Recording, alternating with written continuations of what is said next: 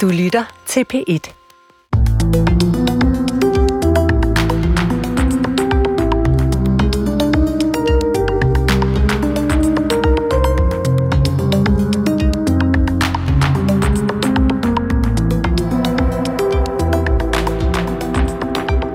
Vi er midt under ramadanen, en måned uden mad, drikke, rygning og seksuelt samvær fra daggry til solnedgang for troende muslimer. Alt sammen for at mindes åbenbaringen af Koranen, fordi Koranen blev åbenbaret af profeten Mohammed på en dag i netop denne måned i året 610. Vi spoler hurtigt 1411 år frem, og vi giver os ud i øh, den vigtige løbende samtale om, hvordan man kan være troende muslim i et moderne, sekulært land som Danmark. Udgangspunktet er et nyt dansk muslimsk manifest, som forsøger at rejse en diskussion om, hvordan man som ung muslim kan navigere i det frigjorte virvar, som dansk kultur er.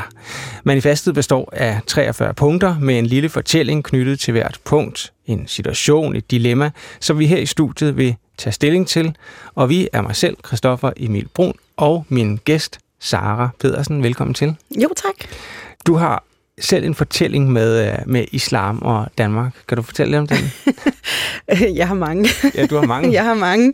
Øh, hvilken fortælling vil du have? Jo, men altså, jeg er jo... Øh, jeg er jo født og opvokset her i Danmark. Min ja. far er dansk øh, kendt imam, øh, Abdelwahid Pedersen, øh, og min mor er fra Marokko. Jeg er opvokset inden for den muslimske religion, øh, og har levet øh, størstedelen af mit liv som muslim. Der var lige øh, en overgang, hvor jeg lige selv skulle finde vejen til islam, øh, og det gjorde jeg også, og det er jeg rigtig glad for. Øh, men, øh, men ja, altså min, min, som sagt, min historie den har sindssygt mange facetter. Mange afstikker, og yes. den er jo langt fra slut endnu. ja, ja, ja. Der, det håber vi da i hvert fald. nej, nej. Du har, du har mange ting i gang, og mange ting foran dig heldigvis. Øh, lad mig lige høre sådan ramadanen. Hvordan holder du den? Hvordan holder den? Jeg holder den ligesom alle andre, øh, altså at jeg, at jeg faster under ramadanen. Ja. Øh, øh, ikke lige den her uge, fordi jeg har menstruation, så okay, det betyder ja. selvfølgelig, at jeg, jeg ikke behøver, eller jeg ikke må faste faktisk, fordi øh, ja. ja, så fordi ja. Øhm, men, øh, men ja, ellers så faster jeg ligesom alle andre øh, fra solopgang til solnedgang. Øh, mm. og synes, det er mega hårdt.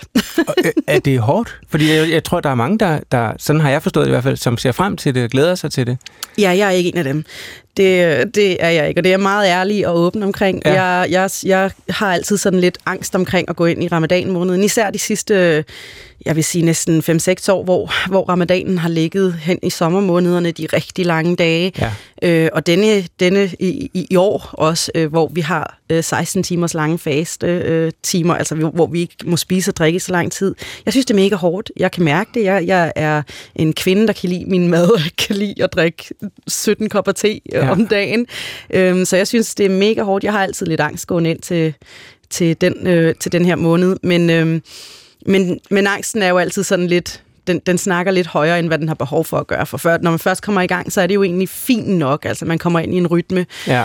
Men øh, jeg, jeg glæder mig mere til at eat øh, slutningen. Ja, hvor så er en stor fest. Øh. Ja, nu ved jeg ikke, hvor meget vi holder stor fest, men i hvert fald sammenkomsten, og ligesom for at afmærke, at nu er ramadan-måneden slut, mm. og så kan vi gå tilbage mere eller mindre til vores normale spisevaner igen. Ja, ja. Øhm. Men det der med, øh, du siger også, du er meget åben omkring det, øh, er, det, er der ligesom et, et tabu forbundet med, at man ikke rigtig kan sige, tør sige, ah, det der med ramadan, det er godt nok en hård, hård nyser?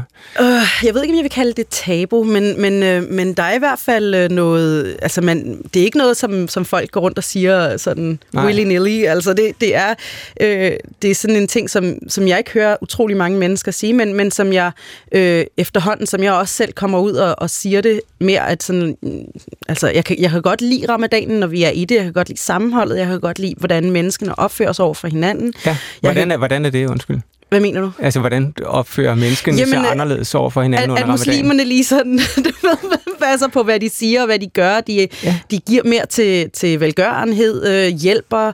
Øh, der er mere sammenhold omkring at spise mad sammen, og øh, hvis, hvis man kender nogen, som ikke har familie eller noget, så inviterer man dem ind i sit... Ja, det gør man jo selvfølgelig også måske resten af året, men der er lidt ekstra opmærksomhed på at... Ja få folk samlet, og det er jo sådan dejligt. Altså, jeg, jeg, jeg, nu ved jeg godt, der er en masse muslimer, der absolut hader sammenligning, men det er lidt ligesom jul, altså man ja, gør lidt ekstra. Ja. ja, hvor man gør lidt ekstra for at være sammen som familie og venner og, og sådan, som samfund.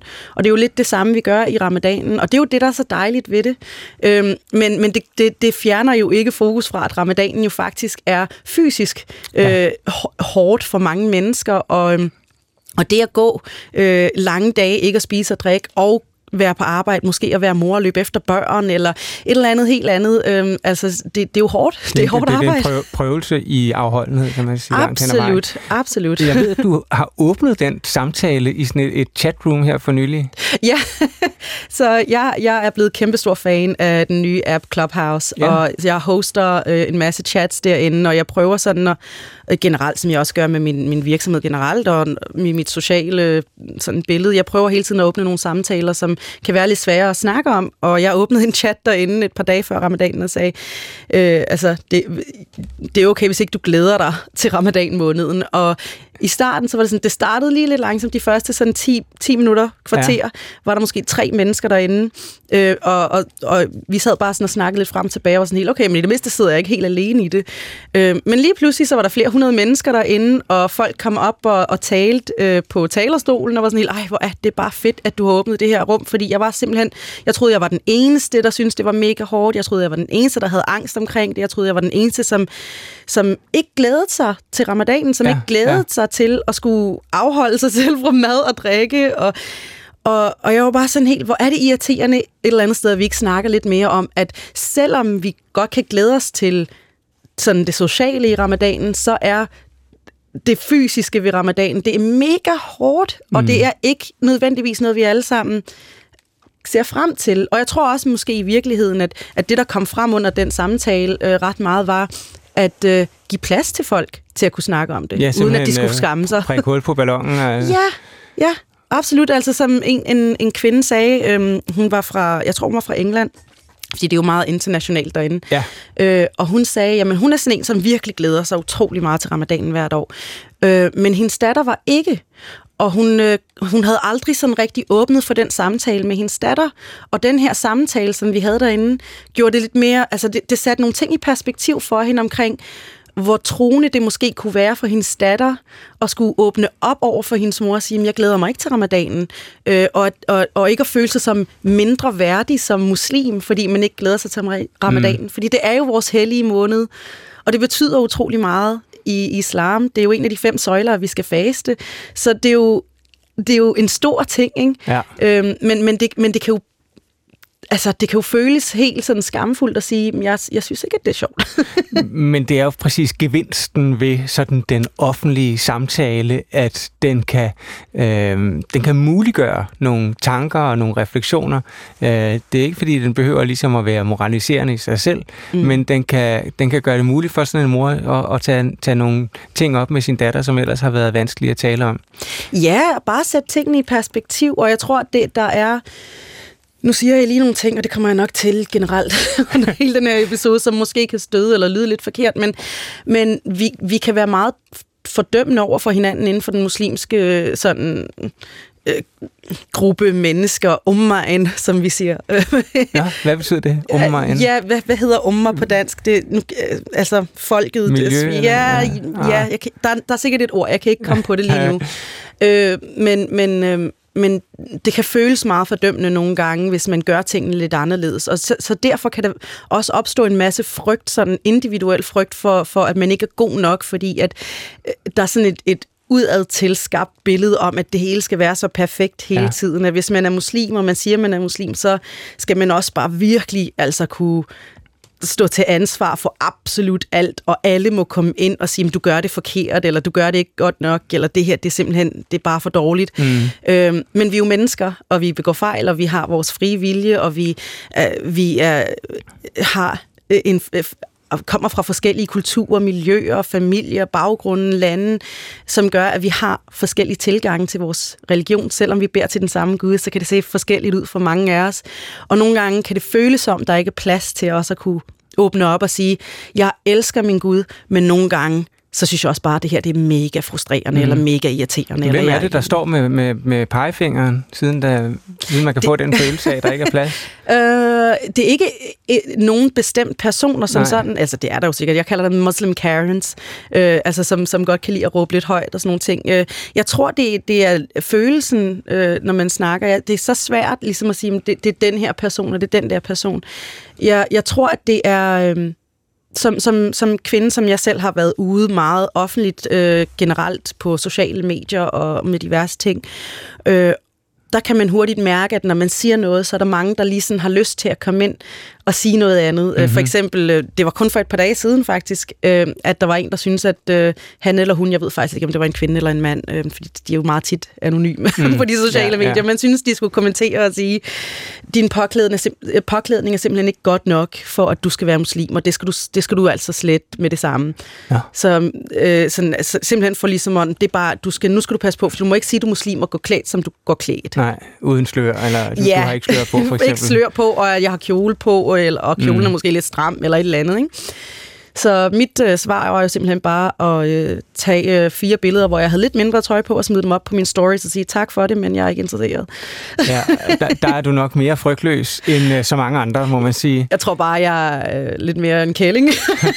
ja, der skal ikke, det, jeg har ikke plads til den der det, det energi i mit liv. Nej, men øh, altså faktisk ville jeg utrolig gerne have haft en af dem, som, som, som måske øh, repræsenterer den linje, du taler om. Det ja. øh, der var sådan en, en mufti, som hedder Imran bin Munir Hussein, okay. som jeg har haft inviteret gennem nogle uger øh, i programmet, og, og han, har, han sagde faktisk, at han ville gerne deltage, og, og, øh, og han er altså en, en mufti, det vil sige, han har virkelig lært. Han kommer fra, fra noget, der hedder Islam Akademiet her i Danmark, som han har været med til at oprette, og øh, jamen, han, han ville gerne, men så hele tiden hoppede han fra, og, og sådan, ja, ah, så ville han gerne. Ja, ja, fordi at, ja, jeg synes faktisk, at det også ville være enormt interessant og vigtigt at føre den her samtale med sådan en som ham, som er meget mere konservativ, som måske er en af dem, som siger, hey, du skal klæde dig anderledes, du skal mm. have slør på, og du skal gøre dit og det.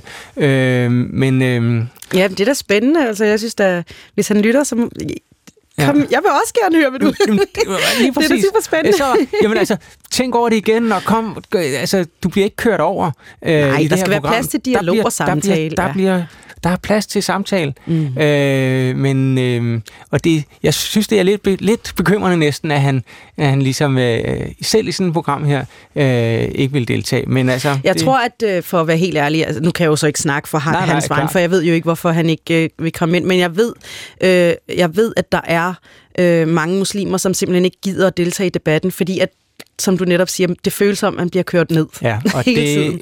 kan man også godt forstå, at der ja. har været en, en tendens i øh, den offentlige samtale og i medierne ja. i mange år. Ja, netop. Til at være meget aggressiv i forhold til, øh, til for eksempel lærte øh, imamer. Ja, altså der, der er jo næsten ikke plads til at have en mening heller længere, før folk bliver super krænket, og man skal cancel culture og alt muligt mm, henover. Det er, jo, mm. det er jo ikke til at have en samtale længere og have sin egen mening, uden at, at alle andre skal sige, at det er ikke du, det, det er forkert, og du skal skamme dig, og du skal sætte dig ned, og du må aldrig snakke igen, og død over mm, dig. Mm. Og det er muslimer som ikke muslimer, ja, ja. og det er alle, som gør det. Ikke? Og det er jo, og, så jeg kan jo godt forstå, at der er rigtig mange mennesker, som måske, som sagt, jeg ved ikke, om det er den situation, han sidder i, det, det tror jeg ikke, fordi det lyder som, han er sådan lidt halvoffentlig, jeg kender ham ikke personligt ja, ja, ja.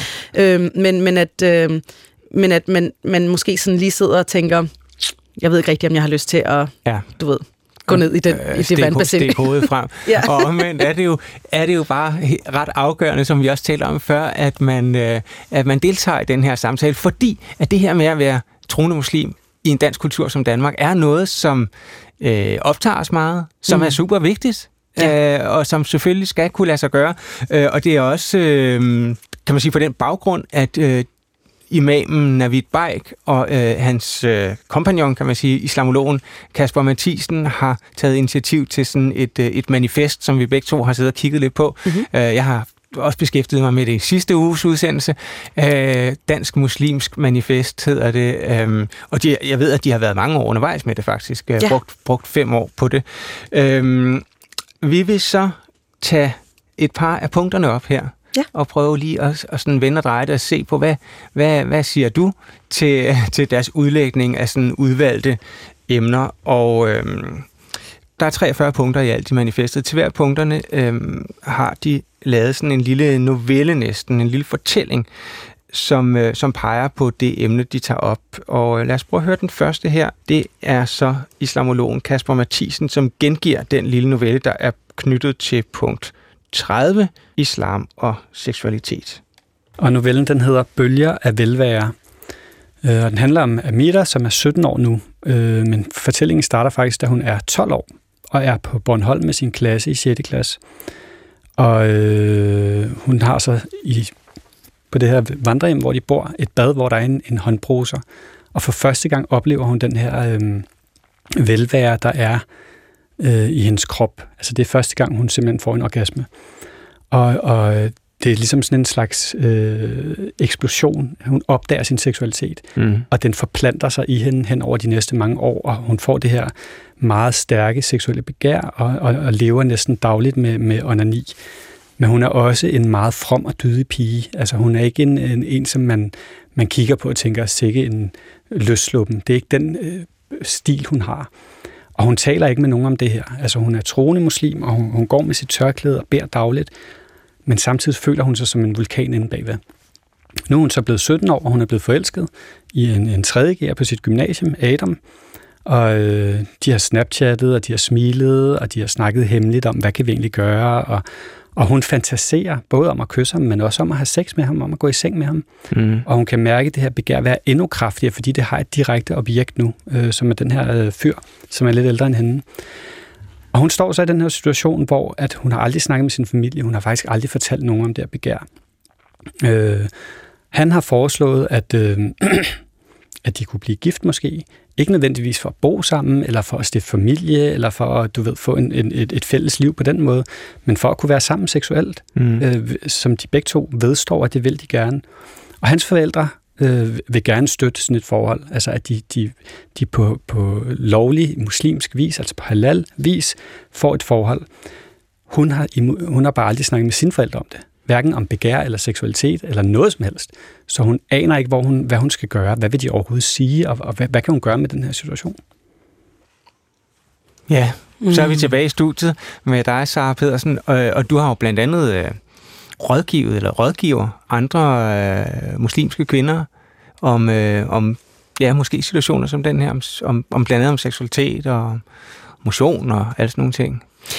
Ja, altså for det første, jeg elsker den her historie, ja. for den er så virkelig. Er den det? Den ja. er så virkelig, og den findes, og der er så mange Miraer, der sidder derude. Og jeg var også engang hende, ja. hende Mira, som øh, var, var en god muslimsk pige med tørklæde på og det hele, som også havde mine fantasier og, og begær og havde, havde lyst til sex og, og alle de her ting. Altså, man er jo kun menneske. Jeg tror, en af de ting, som, som gør, at, at, at øh, jeg er så glad for, for den her del af manifestet, det er nemlig, at, at øh, de ligger ikke skjult på, at, at vi er mennesker først og fremmest. Altså, vi er mennesker, vi har visse følelser. Det, at vi er, er, tilhører en bestemt religion, gør ikke, at vi er afskærmet fra øh, at blive tændte og vil have sex øh, og vil gøre alle mulige mærkelige ting, som, som alle andre mennesker jo også gerne vil gøre.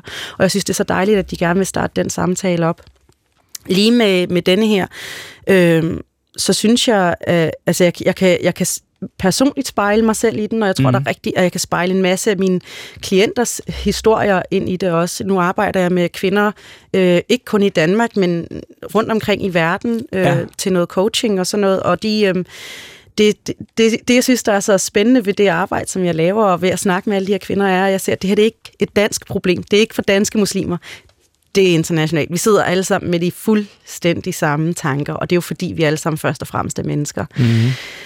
Øhm, så ja, jeg synes, det, jeg synes, det er mega spændende. Jeg synes, det er så godt. Øhm, og øhm, nu mistede jeg lige min, ja, min men, tanke. Men det er jo også fordi, at det er jo også et helt konkret valg, hun står i. Hende her, ja, ja, ja, absolut. Skal hun indgå i sådan et proforma-ægteskab mm. for at få muligheden for at dyrke sexen, forstår jeg, ja. hendes, hendes valgsituation? Ja, og det er jo så der, hvor det er, at, øh, at man har sin frie vilje som person, og den har vi, blevet, den er har vi fået af Gud øh, af, af en årsag, så vi kan gå ud og træffe nogle beslutninger, og nogle gange træffer vi de rigtige, og nogle gange træffer vi de forkerte, og vi kan ikke gå et helt liv og kun træffe de rigtige. Vi mm-hmm. bliver nødt til at begå fejl. Sådan lærer vi, og sådan vokser vi og udvikler os som personer.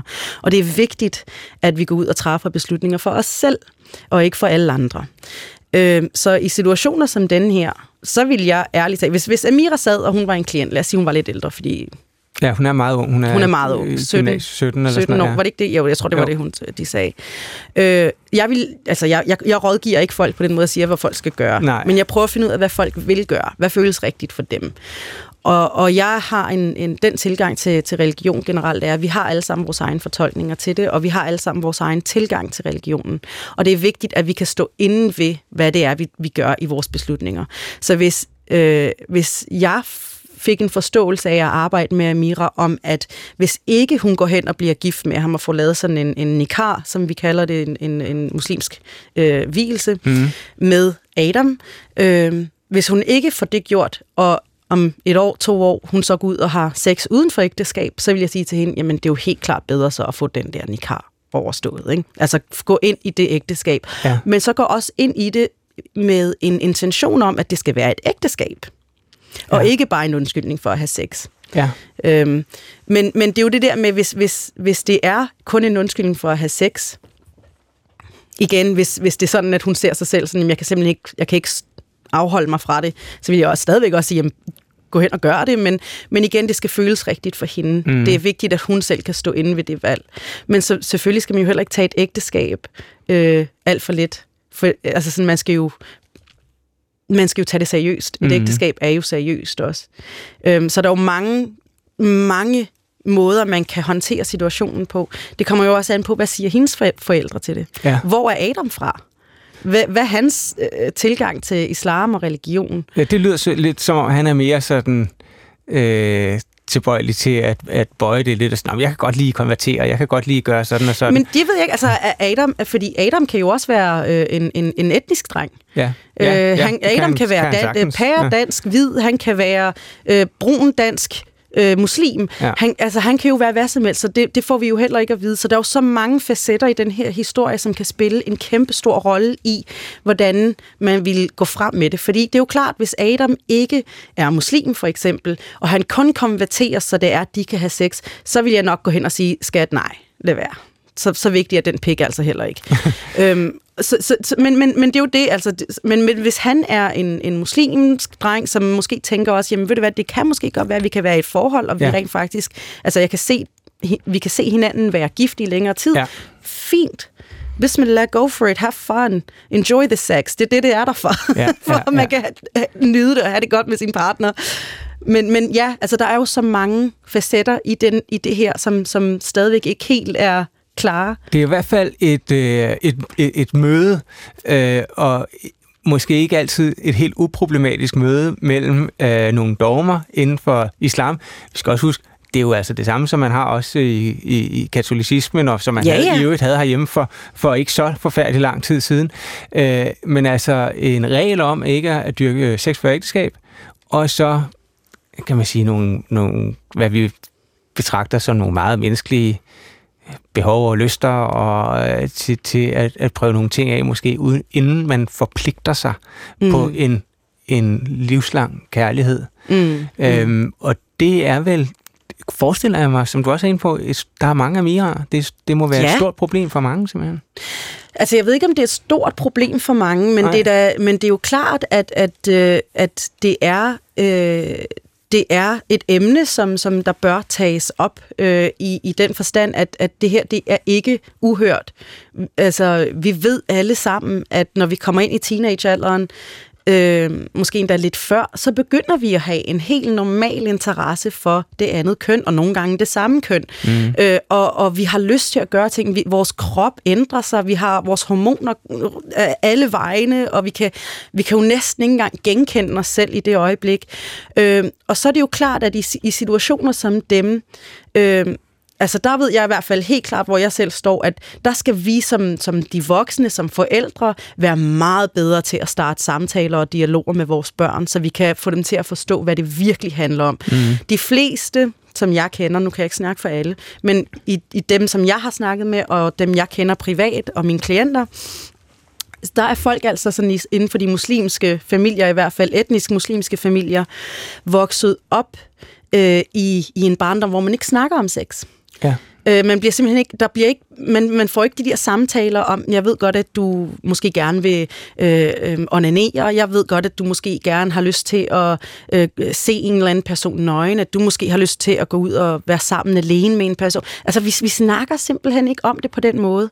Nu ved jeg ikke, hvordan, nu kan, fordi nu kan jeg jo ikke snakke for, for danske, ikke-muslimske familier. Jeg ved ikke, hvor meget man har den samtale, men jeg kunne da forestille mig som forældre generelt, at en akavet, eller kan være en akavet samtale. Det er, kan, jeg, kan jeg personligt bevidne. ja, så man kan jo sige, altså der er jo også sådan det helt menneskelige forældre-barn-forhold, hvor man måske ikke har lyst til som far at sætte sig ned med sin datter og sige, nu skal vi snakke om sex. Ja, ja. Eller så. det er for, for alle mennesker noget, der kan virkelig er akavet, men det er ja. klart, at, at hvis der bliver for meget tavshedskultur omkring det, så kan det også være et problem, fordi at så bliver de her øh, dilemmaer sparet op inde i den enkelte unge, og, øh, og, og, og kan ja, have det resultat, at, at, at man bliver frustreret, og man kommer bliver splittet? Jamen ikke kun det, altså. Jeg, jeg, jeg tror altså, og det er en af de ting, som, som jeg undskyld, som jeg har snakket om, selv også med, med i, i, inden for mit arbejde, og, og prøvet at skabe dialog omkring, når vi undgår samtalen, og vi gør det til noget forbudt,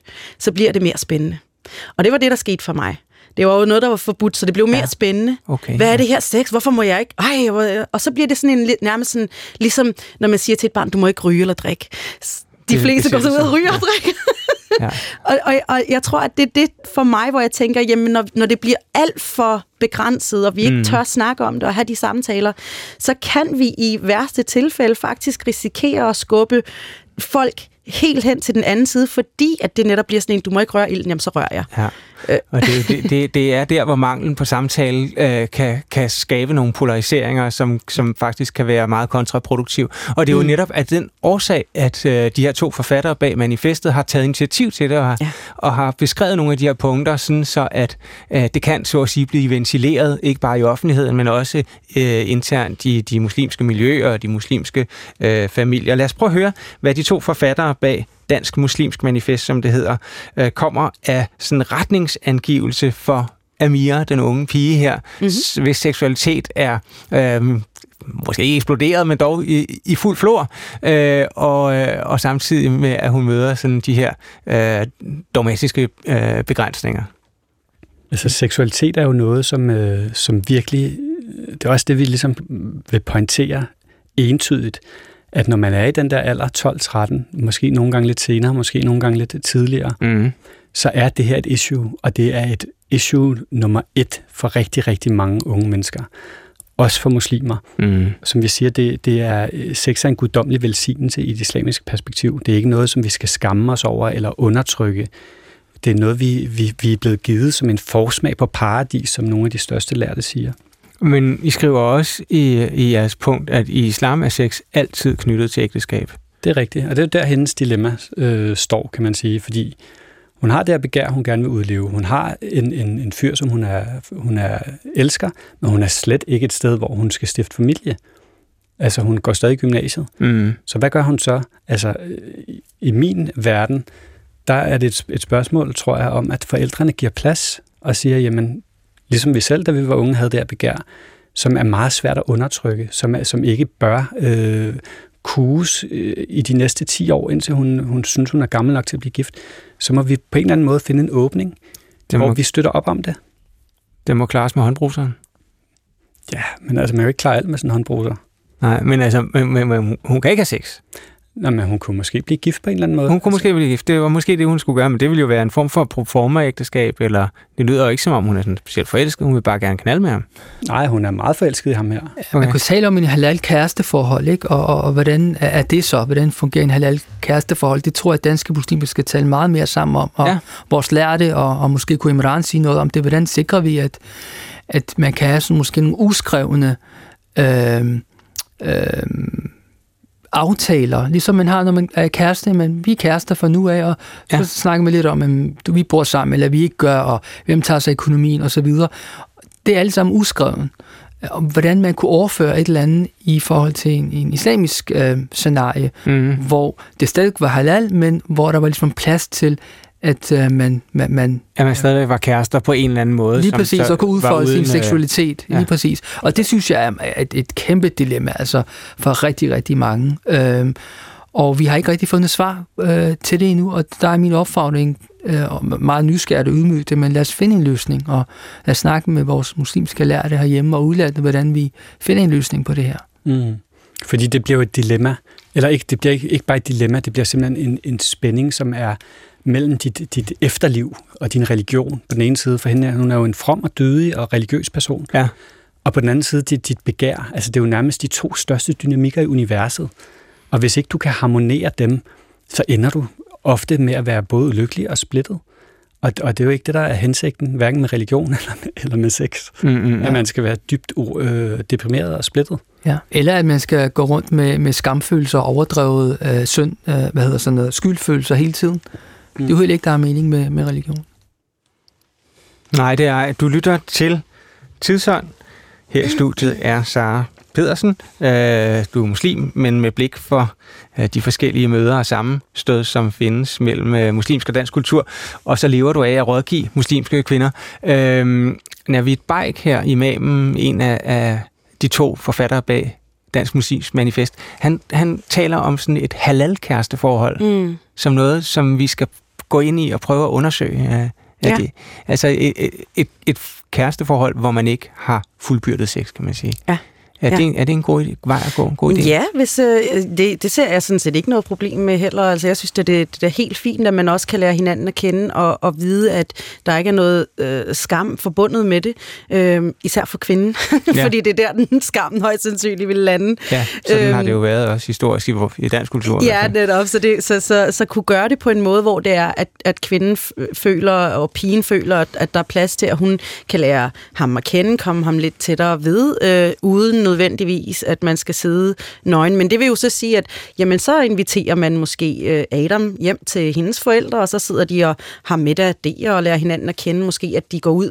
Altså sådan bare involverer hinanden lidt mere i deres liv med andre mennesker. Ja. Øhm, prøver at undgå så vidt som muligt, at, øh, du ved, at hun sidder alene inde på Adams værelse, øh, hvor der ikke er andre end hjemme eller et eller andet. Ja. Øh, men prøver at gøre det på en måde, hvor det er, at der er plads til at sige, at vi, vi kan forstå, at, at I har nogle følelser for hinanden, så lad os da udforske, give plads til de følelser. Og hvis de følelser, de fortsætter, og I finder ud af, at I gerne vil blive gift senere, så, så kan vi jo gøre plads til det, men, men at, det, at det ikke skal skubbes direkte ind til ægteskab med det samme. Der skal være plads mm. til at lære hinanden at kende, fordi vi ved jo også alle sammen godt, hvis vi kan huske tilbage, det kan være lidt svært nogle gange, men huske tilbage fra den, dengang vi var teenager og så videre. Ja. Altså, man kan hurtigt gå hen og blive forelsket i folk i den alder, og ja. man kan også hurtigt gå hen og blive ikke forelsket i dem længere. Så, ja. så vi, skal jo heller ikke, øh, vi skal jo heller ikke skubbe ind til et ægteskab for hurtigt, hvis ikke det, det er det, der føles rigtigt igen. Nej, nej, hvis hun nej. har lyst til det, og de tænker, jamen vi kunne faktisk godt tænke os at stifte en familie om et par år sammen. Fint, men hvis ikke det, det ligger der, så, give plads til at udforske og lære hinanden at kende. Mm, så må I være sådan en slags hold i hånd kærester. Øh, halal-kærester kalder, kalder Ja, altså hvordan, hvordan man så ser det for sig selv, altså at give ja. hinanden et kram, hold i hånd. Øh, ja. øh, der er måske nogen, der synes, at øh, kingkys eller et eller andet også stadigvæk øh, er halal. Der er nok nogen, der måske stadig synes, at et, et kys på munden måske stadigvæk er halal. Altså det. Mm, og så er der nogle andre, mm. der måske der vil tænke, nej, for, føj, det må du ikke, og ja, ja. helvedes flammer, og jeg skal komme efter dig. Uha, uha, ja. og, det, og det er også her, hvor Navid Bajk, han, han appellerer til, øh, til den gæst, som skulle have været her i Imran, uh, bin Munir Hussein, mufti, en, en, en lært, og spørger, vi vil gerne høre ham, hvad må man egentlig mm. så? Hvad er halal-kæreste? Mm. Uh, men, men det var så, som sagt, uh, ikke uh, desværre muligt at uh, få Imran bin Munir Hussein til at deltage uh, alligevel. Uh, men, men selve sådan, grundspørgsmålet, som vi også var lidt inde på før, mm. afholdenhed er noget, som, som fylder meget også i den her, og, og under ramadanen også, ikke? Mm. Altså, at, øh, der, jeg ved, under ramadanen må man heller ikke have sex, vel? Eller er det kun øh, mellem solopgang og solopgang? Mellem solopgang og, Om natten må man alligevel gerne? Ja, ja, ja. Okay. ja, ja, ja. Jamen, jeg, var lidt, jeg blev lidt i tvivl. nej, nej, nej. Min mand ville jo slet ikke kunne holde til det, hvis ikke. okay. Nej. Øhm, prøv at høre. Øhm, I forbindelse med det her Dansk Muslimsk Manifest.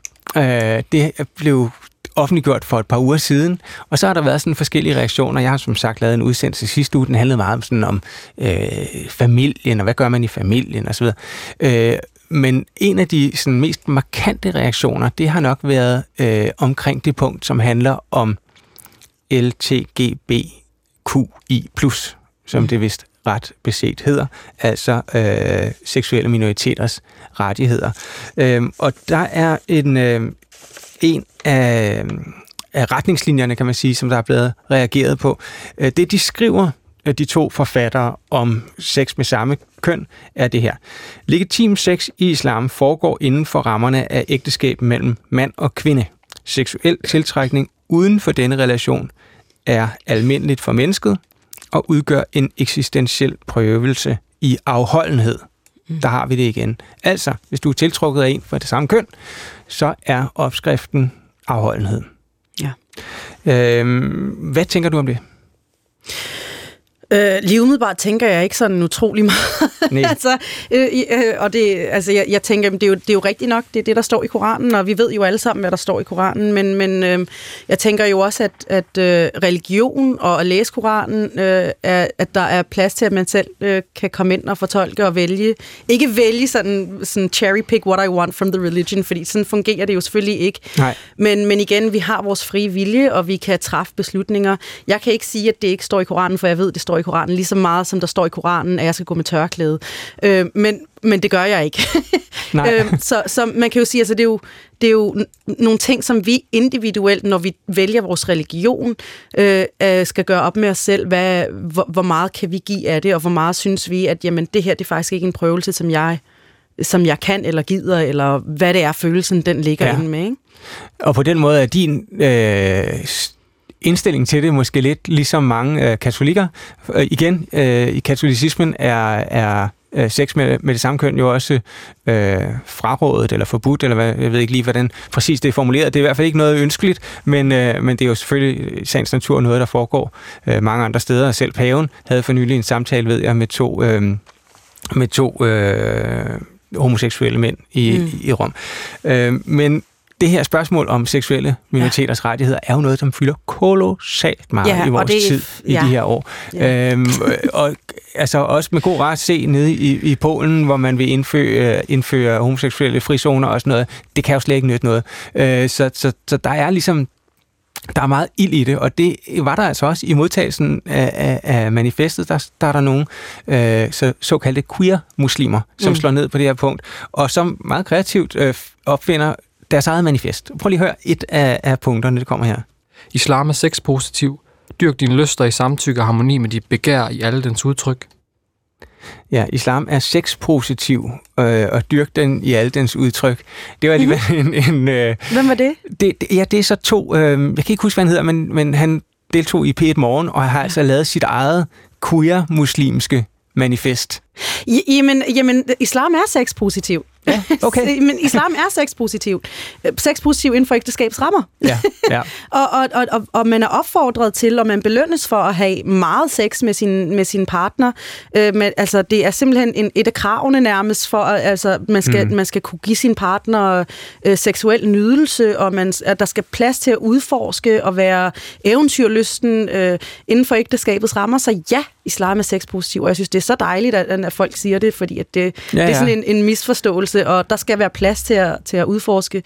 Øhm, men her er, er men han hans så, jo meget stor, ikke? Ja, altså. ja, altså han snakker jo så om øh, højst sandsynligt at skulle være sammen med en anden mand ja, i det her ja, tilfælde. Ja, ja, ja. Og, og jeg skal være helt ærlig, øh, Christoffer, og sige til dig, Good for you, honey. Go for it. Jeg skal ikke blande mig. Prøv at høre her. Det er dit liv. Det er mellem dig og, og, og, og, og Gud. Og det, skal, det er ikke noget, som jeg skal være... Jeg, prøv at høre Jeg er ikke inviteret til den samtale. Nej. På dommens dag, så skal jeg ikke... Så kommer Allah hen og siger, prøv at høre, Sarah, hvad synes, hvad synes du?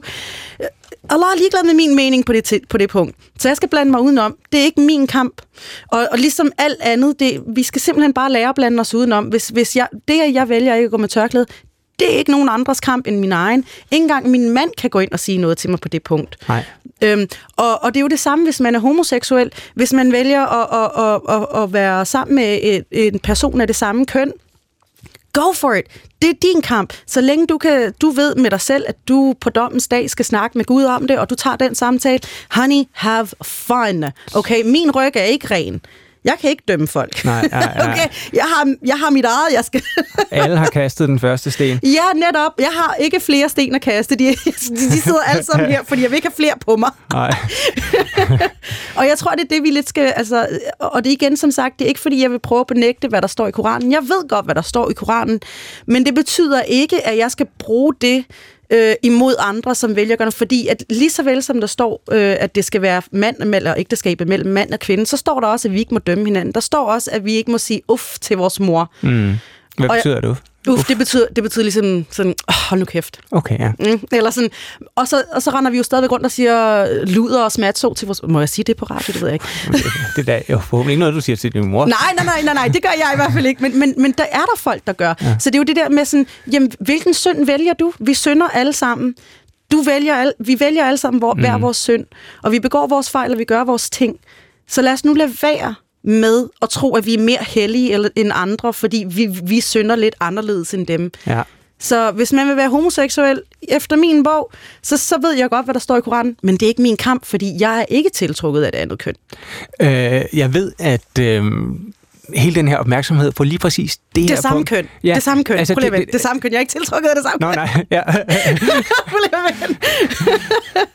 ja, det er klart. De to forfattere, øh, Nemil Beik og, og, og Kasper Mathisen, der, de var ordentligt trætte af, at lige præcis det her med seksuelle minoriteters rettigheder tiltræk al opmærksomhed. De sagde, at det kommer til, det de overskygger for, øh, for hele diskussionen. Nu har vi arbejdet fem år på alle mulige 43 punkter, og så er det lige det her, der bliver vendt og drejet. Men altså, som vi også var inde på før, det er en sag, som, øh, som optager mange, og som er sådan blevet sådan en værdi sag øh, i de her år. Men jeg tror, jeg tror, det der er ved det, og, og sådan som jeg ser manifestet i hvert fald, det er, at det skal bare åbne for samtaler. Og jeg synes, det er så dejligt, at det også har åbnet for den her samtale. Præcis. Selvfølgelig skal vi snakke mere om det, fordi der er stadigvæk en masse fordomme omkring det, og misforståelser omkring det. Jeg har venner, som er bøsser og som er lesbiske, og som stadigvæk er muslimer, og det er ikke min plads at sige til dem noget som helst. Jeg synes, de er fantastiske mennesker, og på mange punkter er de bedre muslimer, end jeg er. Så, så de, de skal, men, men samtalen skal stadig være der, fordi jeg ved, at de også oplever en masse fordomme. Og jeg er rigtig glad for, at manifestet har åbnet op for den samtale på en anden måde også. Mm. Øhm, men, men vi skal selvfølgelig bare være bedre til den samtale. skal selvfølgelig også faciliteres på en ordentlig måde. Lad os snakke pænt til hinanden. Øhm, og, og det synes jeg, det skal der være plads til. Lad os prøve at høre her, hvad, hvad Navid Beik og Kasper Mathisen øh, siger til det punkt her. Mm-hmm. Altså, igen, det er jo op til den enkelte, og øh, som vi også starter med at skrive i det her punkt, det er, at, at alle muslimer står over for deres egen samvittighed og alle har, har lige så meget ret til at være muslim, og, og lige så meget ret til at være det på, der, på deres egen måde, og i, i overensstemmelse med deres egen samvittighed. Det er ligesom fundamentet. Og der skal ikke være nogen form for udskamning, øh, ligegyldigt hvilken identitet du har, eller ligegyldigt hvilken seksualitet eller seksuel tiltrækning du oplever, i forhold til at komme i de, de religiøse mm. øh, hvad hedder det, fællesskaber. Så det er egentlig vores, vores hovedpointe med det her. På den anden side, så holder vi jo fast i en, en traditionel position på det her, ligesom vi også gjorde i punktet med seksualitet. Ja. At det ikke er et spørgsmål om, at vi vil, vi vil, vi vil ændre den islamiske grundlærer. Nej. Vi vil gerne øh, holde fast, vi, vi, vi sætter pris på islam, og, og, og mener ikke, at det, det, det at leve øh, muslimsk er i opposition til resten af samfundet. Og det kræver så, at man, øh, man nogle gange øh, står over for nogle svære situationer, igen som vi kalder det en eksistentiel prøvelse. Ja. Det står alle mennesker overfor. Altså en, en gift mand, som, øh, som, er, som er tiltrukket af alle mulige andre kvinder, eller en ugift kvinde, som, som har et seksuelt begær, men ikke har nogen partner, står i den samme situation. Det er selvfølgelig måske lidt anderledes, når man så er, er homoseksuel. Men det, det, det, altså, ja. det er jo ikke vores... Øh... Men jeg vil også sige, at at islam opererer vi ikke med dynepoliti. Nej. Vi har heller ikke folk, der står uden for moskeen og siger, hvilken slags sex og med hvem har du haft, når du kommer ind. Det er den enkelte samvittighed, der må være styrende i forhold til Gud. Det blander vi os ikke i. Nej. Øh, og det synes jeg er en vigtig del, når vi snakker også om islam og LGBTQI plus gruppen her. Ja, jeg tror, han fik alle bogstaver med, den gode Navid Bajk, ja. en af, af forfatterne bag manifestet. Øh, men er det nu også rigtigt det her med, at der ikke er noget dynepoliti? Fordi når man ser det nogle gange udefra, så virker det som om, at der er en form for social kontrol med, med for eksempel seksualitet, om det så er homoseksualitet eller unge kvinders seksualitet. Øh, nu er jeg ikke personligt super glad for termet social kontrol. Nej, nej. øhm, men, men, men det er da klart, at der vil altid være folk, som, som øh, råber højst.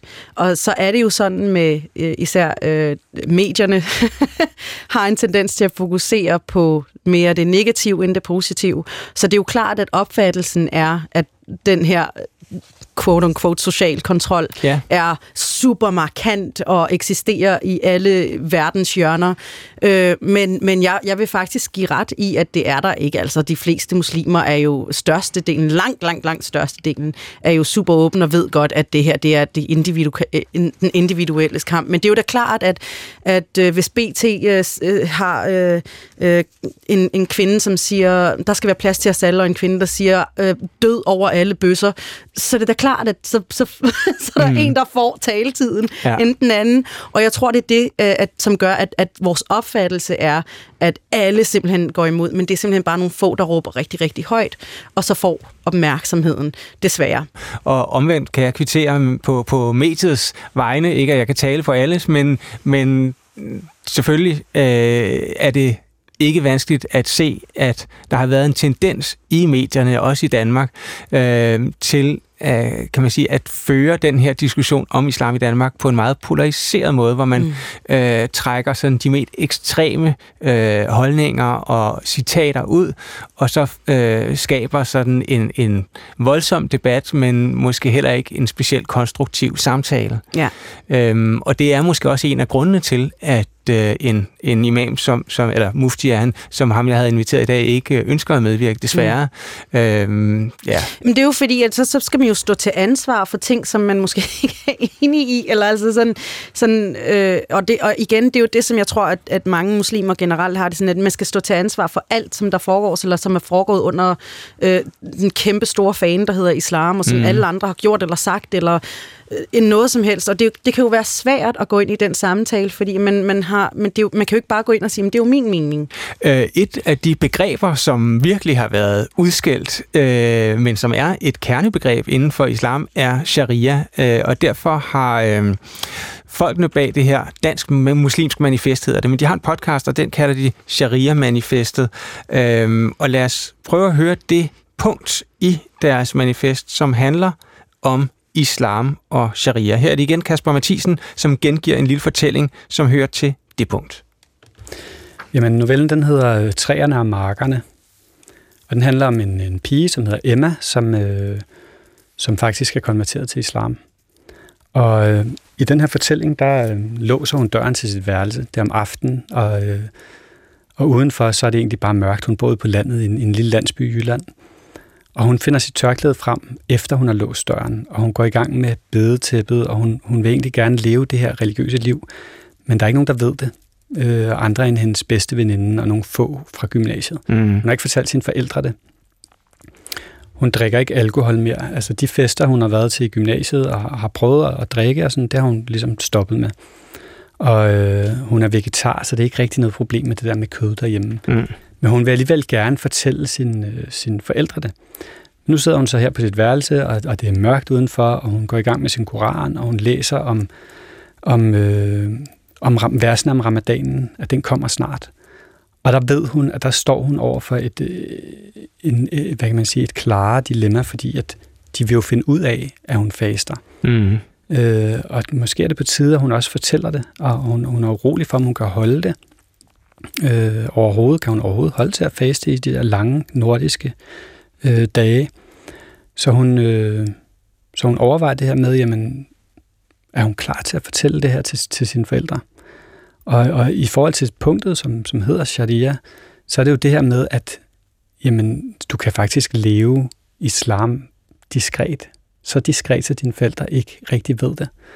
Øh, men på et tidspunkt er det måske også hensigtsmæssigt ikke at være lukket omkring det. Så der er ligesom nogle steder, hvor at, at det bliver en synlig religion, mm. selvom du kan holde, holde det skjult i, i meget lang tid. Så det er igen et spørgsmål om, hvor, Hvor er den balance?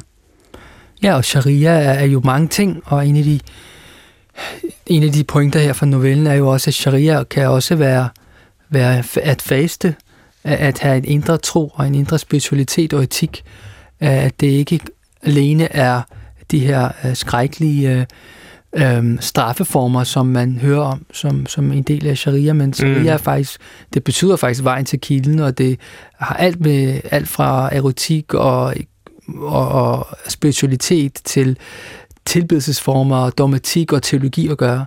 Så alt i livet omhandler faktisk uh, sharia. At hvis jeg smiler til, til dig, som jeg gør nu, mm. så er det også en måde at praktisere sharia på. At hvis jeg gør rent uh, ud på vejen, eller samler skrald uh, på, fra hovedvejen, så er det også en måde at praktisere sharia på. Det har været et meget udskældt begreb, men, øh, men nu har I ligesom taget det øh, til jer, kan man sige, og opkaldt jeres manifest efter det. Øh, Ja, altså vi har oplevet det lidt faktisk. Vi har jo snakket meget om, hvad kalder vi sådan en podcast. Ja, selvfølgelig. Og Sharia-manifestet, det lyder nærmest som en revolution. Ja. Øhm, og det er egentlig helt bevidst, at vi har, vi har valgt den, øh, den hvad kan man sige, revolutionære, lidt provokerende ordbrug, fordi sharia er ikke bare et eller andet perifært begreb i islam, det er et kernebegreb. Det er hele den etiske, moralske, religiøse praksis, så det er ikke et spørgsmål om, jamen går du ind for sharia? Sharia er ikke noget, du bare kan, kan pille ud af ligningen, ligesom du ikke bare kan pille øh, altså Bibelen ud af kristendommen, eller næste Trænighedslæren mm. fra, fra kristendommen, det kan du ikke bare pille ud. Nej, det ville være vanskeligt. Øhm, ja, så det er ligesom et, et gennemgribende begreb, som I måske forsøger at tage tilbage, kan man ja, sige. Ja, jeg vil gerne generobre det der. Generobre øh, det, ja. Det har virkelig været, ligesom så mange andre muslimske begreber, har det, er det jo blevet erobret af, af en eller anden form for øh, kollektiv politisk øh, medievirkelighed, som, mm. som altid nuancerer begreberne negativt og, og dunkelt. Lidt som vi også talte om øh, mm. tidligere, Sara Pedersen. Øh, genkender du billedet her af, at sharia er blevet øh, brugt som skræmmebillede? Ja, absolut. Ja. Absolut. Til det punkt, hvor man nærmest som muslim, om, om, hvis man ikke lige har sat sig fuldstændig ind i det, nærmest selv kan sådan ikke, ej, men jeg går ikke ind for sharia. ja, ja. Men, altså. men, men, men, men jeg så også, du nikkede, da, da Kasper Mathisen her sagde, at det er ikke noget, man lige kan tage ud af ligningen. Nej, jamen det er jo... Nej, det kan man jo selvfølgelig ikke, fordi at, at øh, altså, når man gør sig sin lektie, og det, det bør alle øh, i Danmark gøre, hvis de føler, at de bør have en mening omkring sharia og det at være muslim, så bør I alle sammen lige sætte jer ned med en bog og læse om, hvad sharia rent faktisk er. Ja. Fordi at øh, det er igen det der med me- medierne, de har en meget fin lille tendens til at plukke ud og mm-hmm. alt det, som der er mest kontroversielt. Men, men, men som der også blev sagt her, nu kan jeg ikke huske, hvem det var, der sagde det, men, men en af dem sagde, det jeg sidder og smiler til dig nu, det er også sharia. Ja. Hvordan, fordi det hvordan er kan det være? Hvordan kan det Men være det er, jo, det er jo måden, man opfører sig på. Det er simpelthen ja. øh, det er, det er ens øh, etik, ens morale i livet, ens måde at, at, at bære sig selv på som medmenneske på jorden. Øh, det vil sige, at når jeg går og, og tykker tyggegummi ude på gaden, at jeg ikke spytter tyggegummiet på, på vejen, så der er nogle andre, der du ved, sidder fast på deres sko eller et eller andet andet. Ja. Øh, men at jeg samler det op og, og, og smider det i skraldespanden det er sharia. Øh, at jeg snakker pænt til folk, som ikke snakker pænt til mig. Det er sharia. Øh, at jeg ikke lugter, når jeg går ud og sidder med, med en masse mennesker, fordi det er ubehageligt for dem. Det er sharia. Altså, det er simpelthen en, en måde at prøve at bære sig selv på, så medmenneskeligt positivt som overhovedet muligt, mm. og være en positiv indflydelse på sig selv, på jorden og alle de mennesker, man er omkring. Så det er simpelthen hele livet. Det er simpelthen, sharia er simpelthen, hvis man kan sige det på en anden måde, det er gå ud og være et godt menneske. Ja. ja. Situationen, som de beskriver her øh, i sharia-punktet, der er der en konvertit, som skjuler sin religion. Det er der selvfølgelig ikke nogen grund til, kan vi sige, men måske er det sådan et eksempel på en form for manglende åbenhed. Ikke kun om, om øh, at være muslim, men i Danmark har vi jo sådan, øh, kan man sige, en kultur, hvor religion bliver set som noget meget privat. Mm. Og det er måske en del af, af det kulturmøde, som finder sted mellem øh, muslimsk kultur og dansk kultur. Ja, øh, altså jeg, jeg øh, går også meget ind for, at religion skal være privat, øh, og det, det rager ikke an alle andre, hvad man tror på og hvordan man tror. Øh, jeg ser det sådan øh, måske lidt anderledes faktisk i den her historie, eller sådan som jeg ser på det. Mm. Så det, igen, det her det er ikke noget, som, øh, som, øh, som ikke sker i virkeligheden. Jeg har klienter, som er reverteret til islam, øh, og som, øh, som har svært ved at, at fuldstændig dele det. Og personligt, da jeg reverterede til islam i 20'erne igen, øh, der holdt jeg det også hemmeligt øh, i, i det første års tid, ja. og snakkede ikke med folk om det. Okay, ja. og, og, og jeg tror, at der er en... Øh, for mange mennesker måske, fordi udad til kan, det, kan, kan meningerne omkring islam virke meget hårde. Øh, så det kan være nogle gange meget svært at åbne op over for ikke-muslimske øh, venner, familie, om, at man er blevet muslim, fordi at der er mange misforståelser omkring, hvad det vil sige at være muslim, især som kvinde. Men øh, du, Sarah Pedersen, er jo et eksempel på, øh, hvordan man kan være meget øh, frigjort og stadigvæk troende muslim. Altså, min frigørelse kommer fra islam. Ja. Der er intet i islam, der tager min frigørelse fra mig. Det giver mig mere frihed. Så altså, det er simpelthen... Altså, jeg er ikke feminist, jeg er muslim. Islam gør, at, at jeg har mine rettigheder, og det gør, at jeg er fri, og det gør, at jeg er, har en masse empowerment, og, og det, det er derfor, jeg vælger islam. Du skal have tusind tak for besøget, Sara Pedersen, som jo altså er coach, rådgiver muslimske kvinder, men som også snart er forfatter. Der er en bog på vej fra dig. Den udkommer her til juni. Hvad er det for en slags bog? Kan man det er, lidt ja, sløret? det må man godt. Det er en, øh, en øh, roman. Ja. Øh, sådan en lille kærlighedshumor-roman om... Jeg, jeg siger øh, den etniske nynne. etniske og muslimske nynne. Sådan. Hun hedder Amira, Amiras faktisk. dagbog-agtig. Ja, den hedder så 10 kameler for Amira. Jeg Og den kommer mig. ud den øh, 7. juni. Du kan, det kan forudbestilles nu inde på Saxo. Okay. Sara Pedersen, øh, held og lykke med den øh, udgivelse, og Tak. forløbig mange tak for, for besøget her. Tak også til dig, som lyttede til Tidsånd i dag. Jeg hedder Christoffer Emil Brun, og vender tilbage i næste uge med en sidste ramadan-udsendelse, der vil fokusere på, hvordan man kan være troende muslim i et land som Danmark. Og det bliver med den kvindelige imam Shirin Kang Kang som gæst. Emnerne bliver navnlig ægteskab og skilsmisse på genhør.